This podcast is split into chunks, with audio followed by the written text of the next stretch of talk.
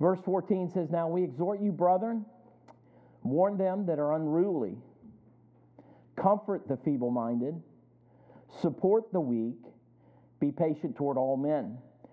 See that none render evil for evil unto any man, but ever follow that which is good, both among yourselves and to all men. You may be seated. I'm talking about mature Christian practices tonight. And as Christians, uh, we ought to grow in our faith. Uh, Peter tells us to grow in grace and in knowledge of our Lord and Savior Jesus Christ. And as we go on in years in our faith, we ought to be growing or maturing in our faith as well. And I've met a lot of Christians that sit in service after service, maybe even go to Sunday school, what have you, but they never really grow in their Christian faith. They never really mature as Christians. And uh, really, I believe maturity comes through serving. You have to serve to begin to mature. I think sometimes you sit, soak, and sour, and you don't do anything, and nothing comes of that. But if you never serve the Lord, you never really grow in your Christian faith much at all. I remember the first time my pastor asked me to teach a Sunday school class, I thought I was going to pass out. And, uh, but he said, uh, I want to help you with it. I'm going to teach you how to do this. And, and, uh, and, and, and the thing of it is, is that as I began to read the Bible, study the Bible, put lessons together, and go in and talk to other people about it, I began to grow in my own faith. And what happens is, is as you begin to serve God, you grow in your faith. You say, Well, I've had a lot of people just disappoint me in my Christian life. I don't serve because people just disappoint me. Well, I'll tell you what, that causes you to grow in your Christian faith. and when people disappoint you, find out Jesus was disappointed sometimes, wasn't he? When people would disappoint Christ, but he never stopped, he still went to the cross, didn't he? And so I want to talk to you tonight really about growing in our Christian faith. If you look at this, Paul is clearly talking about duties of a Christian, but in this particular case, he's talking about maturing as a Christian and putting into effect those things which you have learned. And I believe the life that we lead in our homes, church, our community, they matter to the Lord. And we're taught by Paul some lessons here about our conduct one toward another. And so our conduct speaks volumes about us. And even though uh, we may be able to put on a suit on Sunday, come into this church service, we can say the right words, behave the right way. It's not just about what you're doing while you're here, it's what you're doing while you're not here that really matters as well. And, and when I go in, conduct is our behavior or the way in which we are behaving, and whether in church or around other believers, in public, and by the way, even on vacation, you don't cease to be a Christian.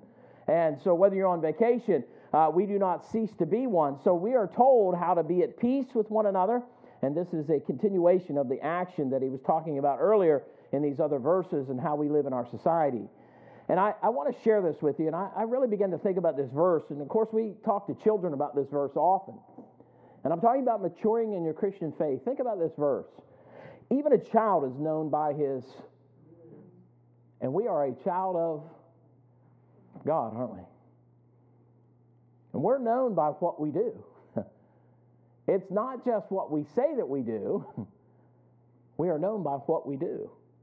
And even a child is known by his doings, whether his work be pure or whether it be right. And think about your conduct outside of the realm of these walls. I was looking into some things. How many of you know who John Wooden is? He was uh, the coach out at UCLA, basketball coach won 10 uh, NCAA championships. And, and he, he said at one point, he was talking to his uh, players, and he said, Be more concerned with your character than your reputation. Be more concerned with your character than your reputation. And he made this statement. He said, Because your character is what you really are, while your reputation is merely what others think you are. Right? Just what others people think I am. But he made this statement the true test of a man's character is what he does when no one else is watching. and when nobody else is watching, what are you when nobody else is watching? Now, I read that and I thought, well, man, that's, a, that's really good. But I began to think about this. When others are observing your conduct, what's your character like? You see, we get caught sometimes, don't we? We're out and about, and our character gets caught. so, what are we when other people are watching us? Are we mature Christians enough that it wouldn't matter if they saw what you were doing? But if people are observing your conduct, your character, what do they see in you by your actions or your behavior toward those around you? And here's the challenge tonight is your conduct, your behavior such that it would glorify Christ? Now, whether I'm observing or someone else is observing, is it character that would glorify God? Now, whether no one's watching or someone's watching, it ought to glorify Christ. Would you agree? And whether somebody's watching or not watching, and, and, and my character really is what I'm doing when no one else is watching as well. But what would it be like?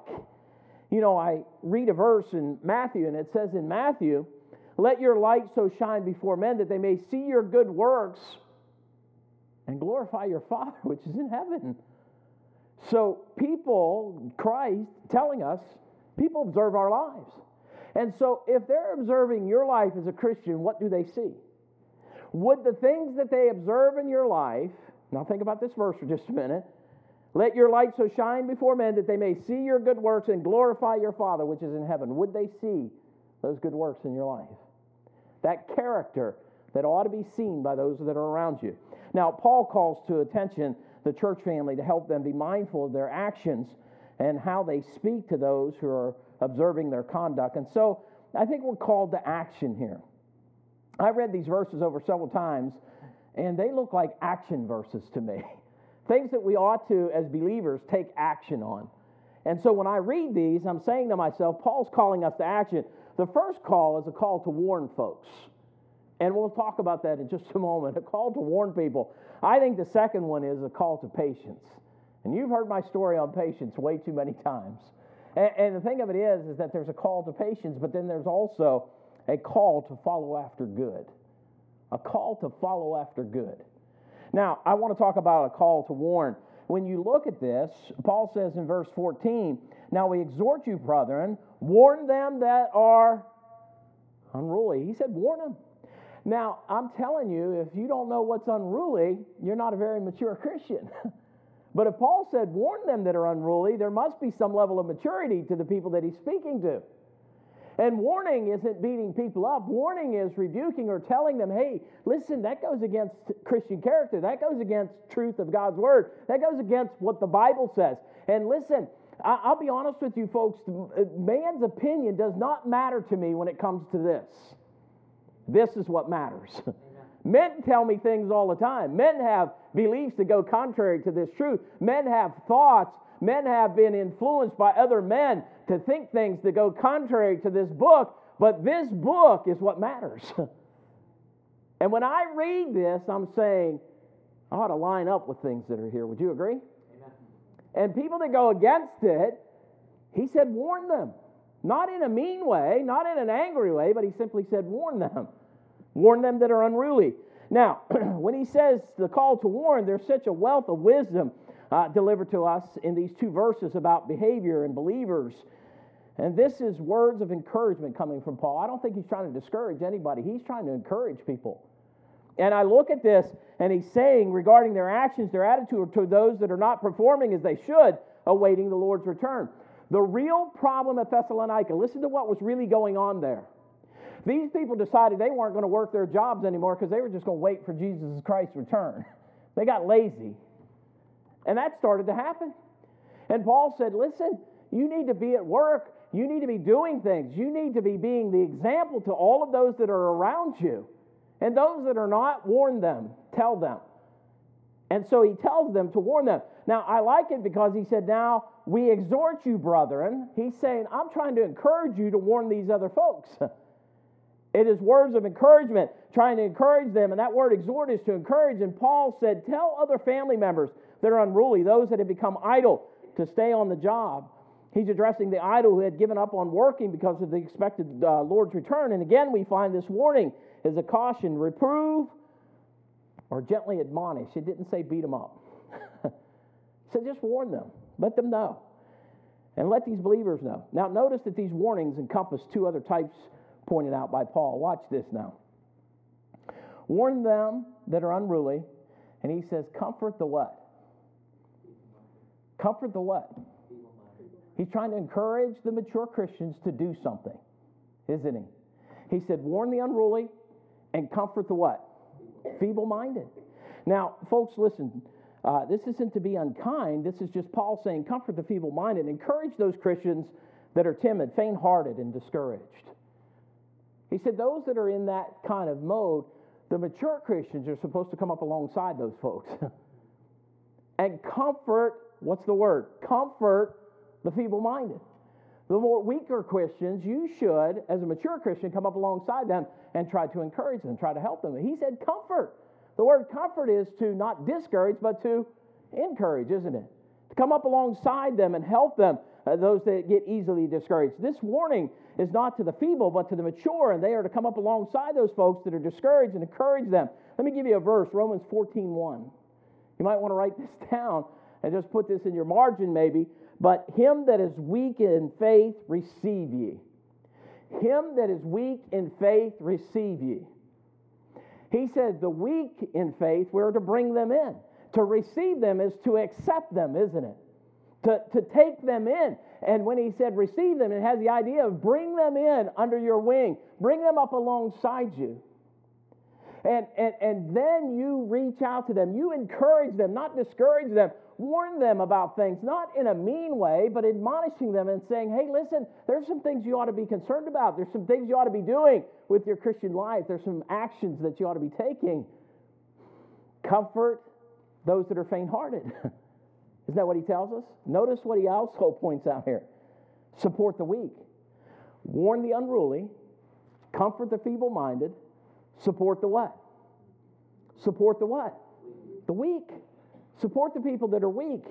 Now, here, this warning comes out, and support the weak is be devoted or pay attention and care for the weak, those that are morally and spiritually without strength.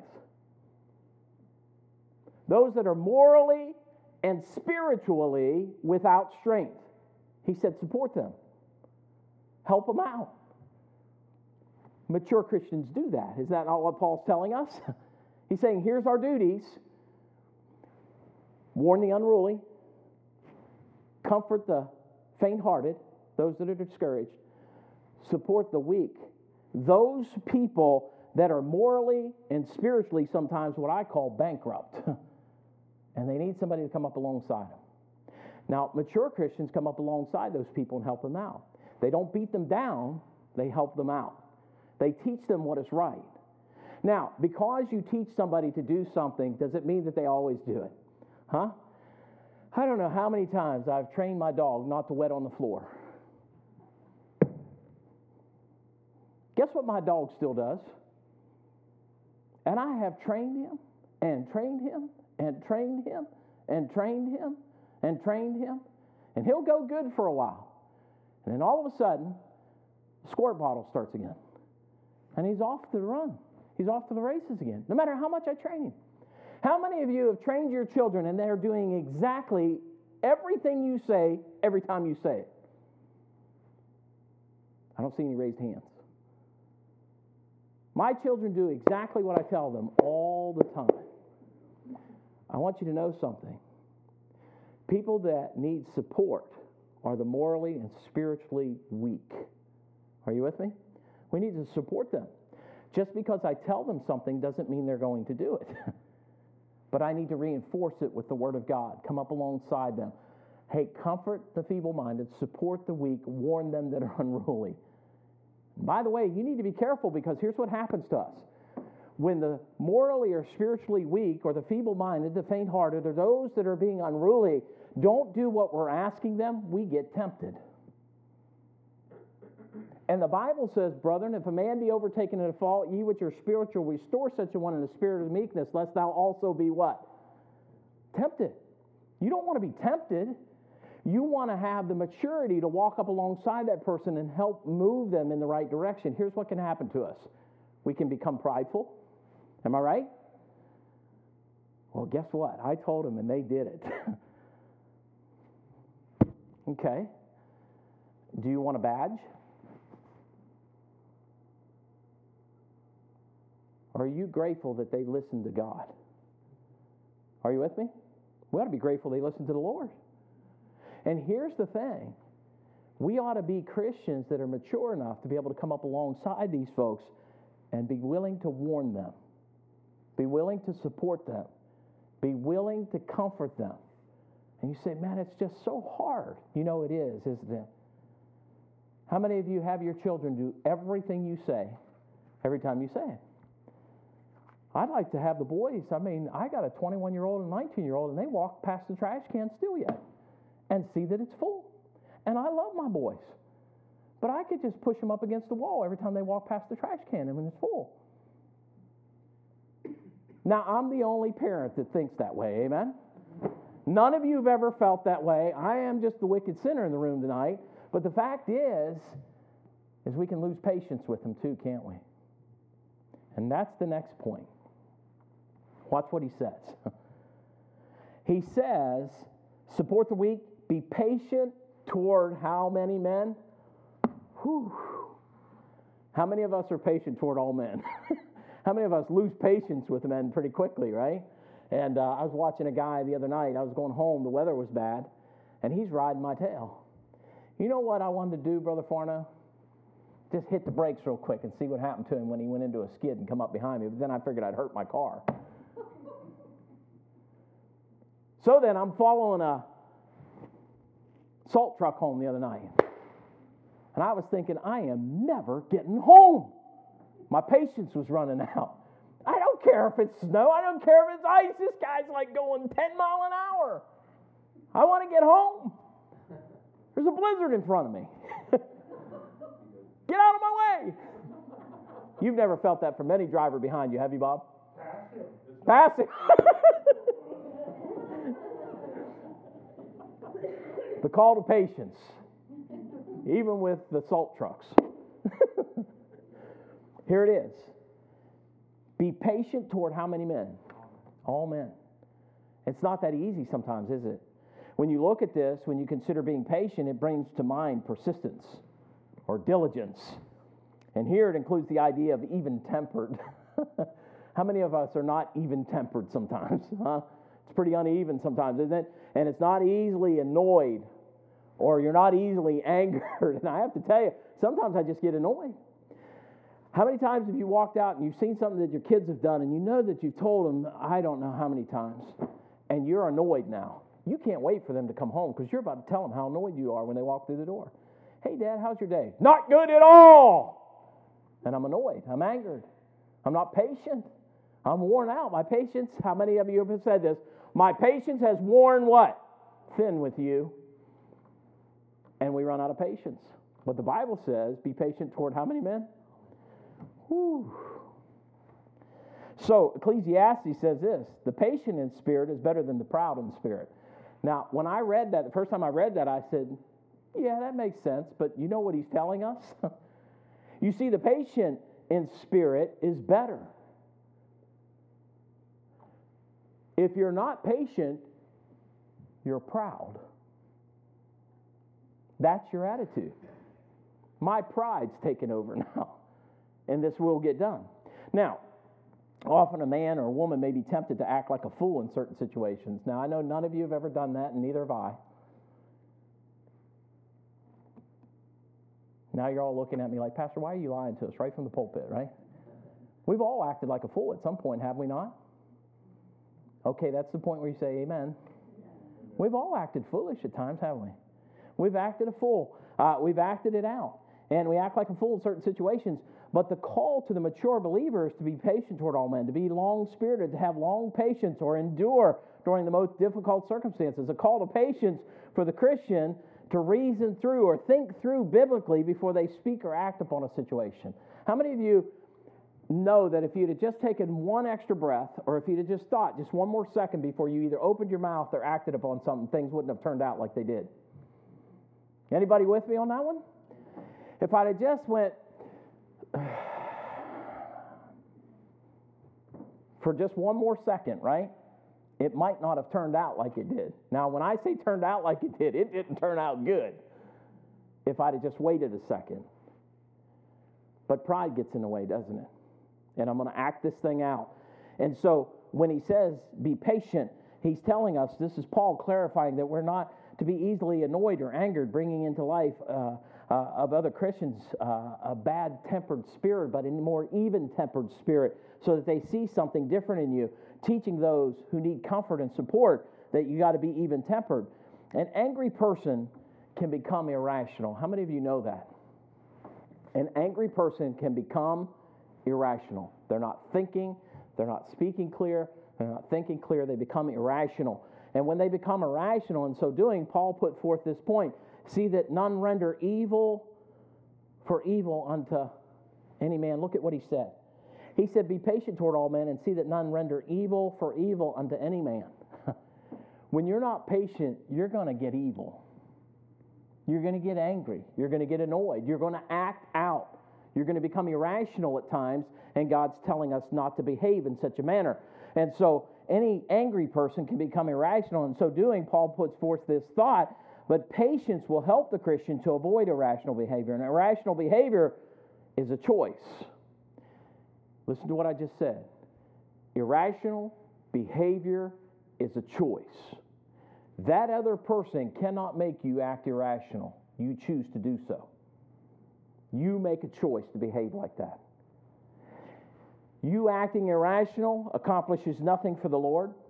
And here's the thing that action, then you say, well, if, if I act irrational, uh, they should just pay attention to me now. What happens to that other person when you begin to act irrational? What do they generally do? They begin to do the same thing, don't they? Yet, you know, you go and you read the Bible, and you read in Romans chapter 12, and, and, and the Bible says, Vengeance is mine, I will repay, saith the Lord, right?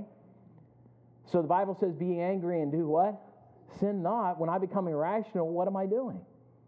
I'm involved in sin, aren't I? And so I become irrational, and the other person becomes irrational. Now we're both angry, and what has it done for the Lord?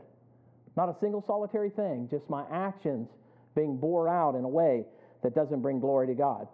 Let your light so shine before men that they may see your angry, irrational behavior, or that they may see your what? Good works, that they may glorify your Father which is in heaven. You know, sometimes whenever you stop and don't act irrational, the irrational person doesn't know what to do, so they have to stop because they're like, why are they not responding? Why are they not acting like I am? And you can glorify God in that situation. And so, in this situation, it's a call to patience. And an irrational man is one that thinks and acts uh, upon what Paul describes as evil. That word evil that he's written in this passage is the idea that it's worthless, it's depraved, it's injurious to others, it's injurious actions toward uh, others, and it's words or physical harm that you bring to someone else. That's that word evil. And see that you render not evil for evil, right? We're to do good to those that do evil to us. We're to do good to those people. You say, man, who wrote this book? God did. I didn't write it, okay? I'm just telling you what he told us to do. But we ought to have some rational behavior. by the way, this is not contingent upon whether a man or woman is saved or unsaved. I want you to notice this. It said, be patient toward how many men? Did it say just the saved, just the brethren, just those in church, just those that are right here in, in this room right now? No, it did not. It said that we're supposed to act like that toward how many people? Now, I gave you an illustration this morning when I was going to the marathon station this morning or last night uh, to stop to pick up that uh, epoxy and that resin. That is a true story. And I was on my way out there. I was so mad, Chris because I had something I had to get done. And this thing, that, that, that resin was so hard inside that tube. And I'm thinking, who sells somebody something like this? Do they not know? And it's true.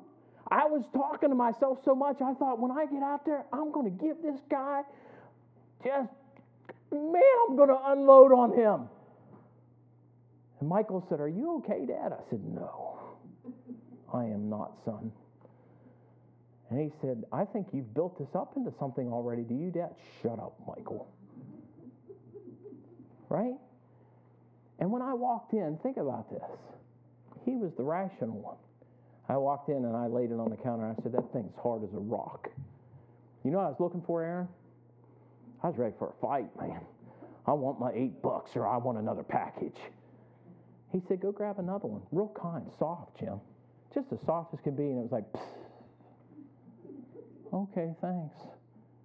Got in the car and drove home. How many times have we gotten irrational? We build it up, don't we? And we're not patient. But here's the thing that lack of patience speaks volumes to other people, doesn't it? And they go, Don't, hey, don't you go to Calvary Chapel? You. Shut up. Right? But they see our behavior, don't they?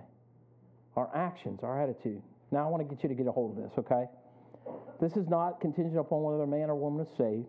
Be patient toward all men, be long spirited, endure. 2 Peter 3 9. One of the things that God said in the scriptures is the Lord is not slack concerning his promises, some men count slackness, but is long suffering to usward, not willing that any should perish, but that all should come to what? Repentance. I want to tell you something. Patience draws people to Christ.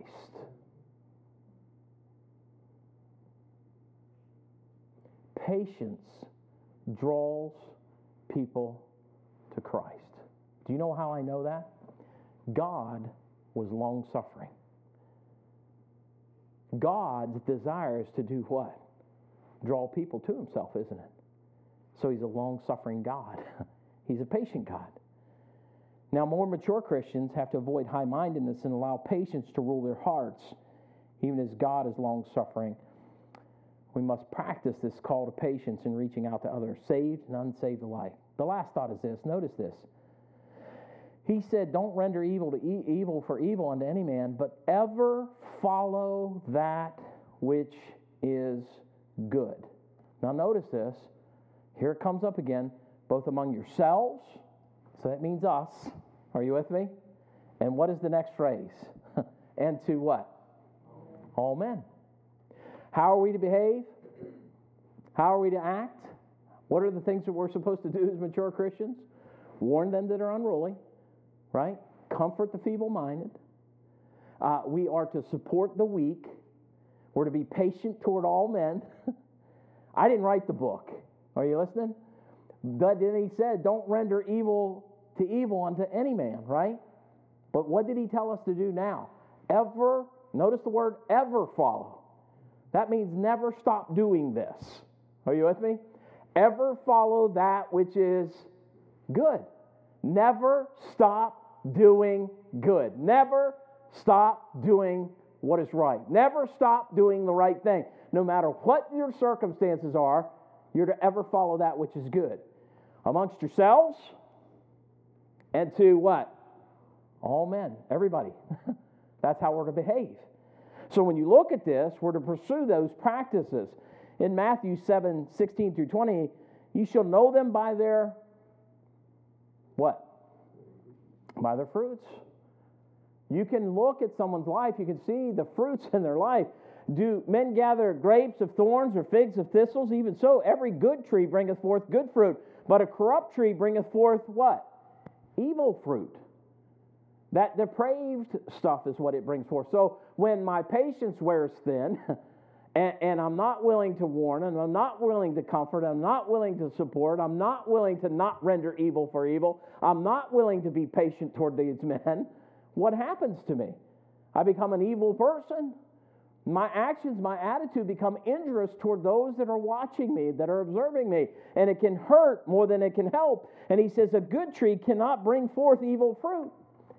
A good tree, what did I just say? A good tree cannot bring forth what? Evil fruit. Ever follow that which is good. A good tree cannot bring forth what? Ever follow that which is what?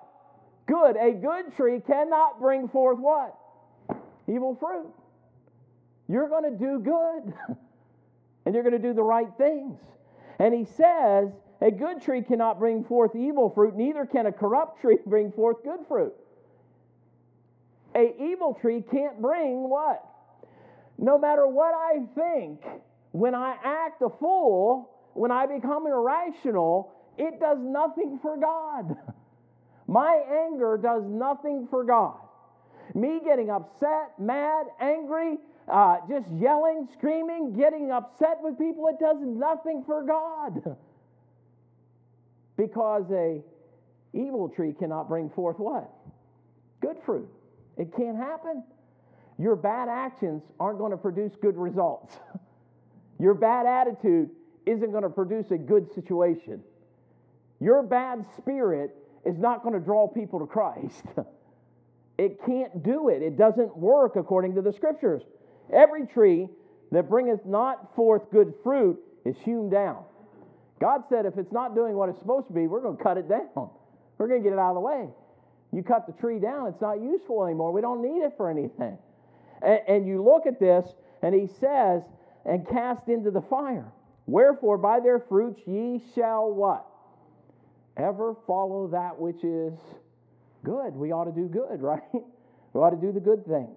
So when Paul points to this out to the church at Thessalonica, but ever follow that which is good, both among yourselves and all men, it is not a one time action. It's not just, and listen, how many of you have heard people say, we tried that once?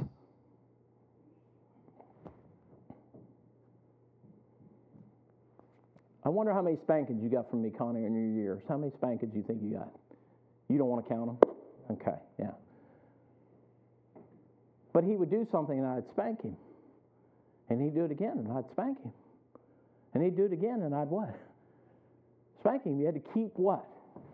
Correcting the behavior, didn't you? When I look at this, this is not a one time action. Uh, here's what people have shared with me. I mean, I've heard people say, oh, I prayed about it once. Or I've prayed about it. And I say, well, how, how often have you prayed about it? More than once. Does that mean twice? or have you prayed about it? Are you with me?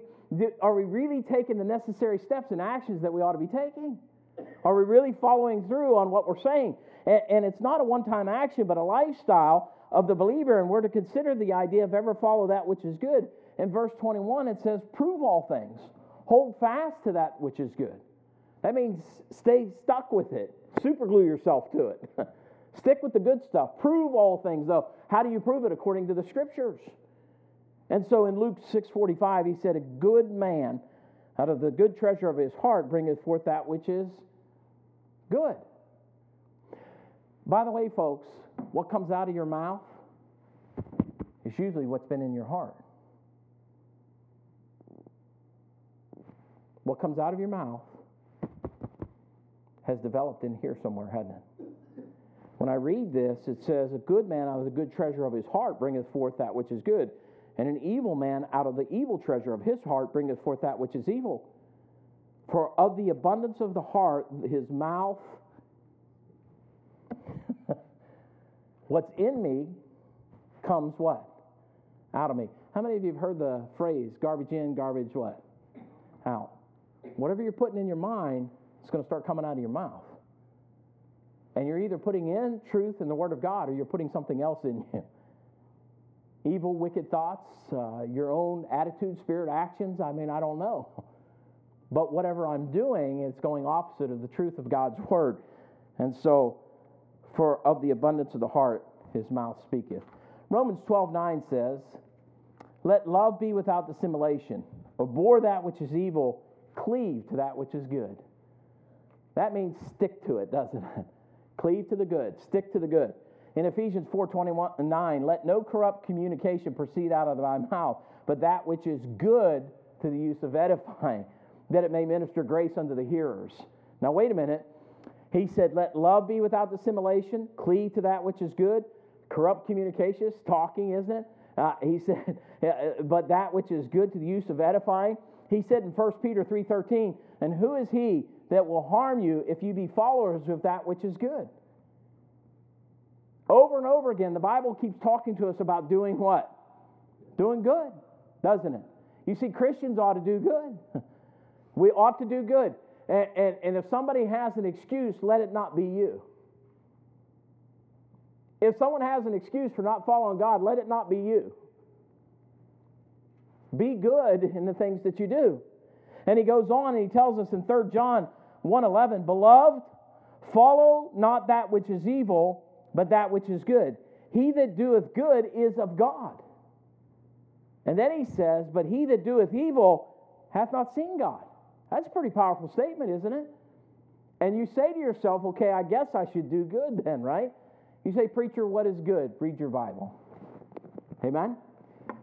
Warn the unruly, comfort the feeble minded, support the weak, Do not render evil for evil.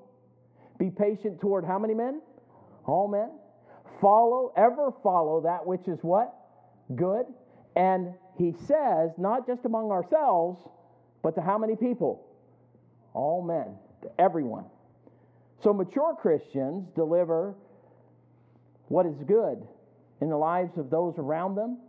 And I believe this takes effort, it takes action. It's not just a one time effort, but it's an action to be practiced and to be able to put into effect those practices. You have to know what God's Word says. If you know not what God's Word says, how are you going to put anything into practice? and so we have to read it, we have to study it, we have to put it into practice.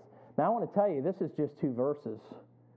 And just in these two verses, how much did God say you're responsible for these actions as a mature Christian? You are responsible. And we must practice this call to follow after good. Let's pray. Father, thank you. Ask.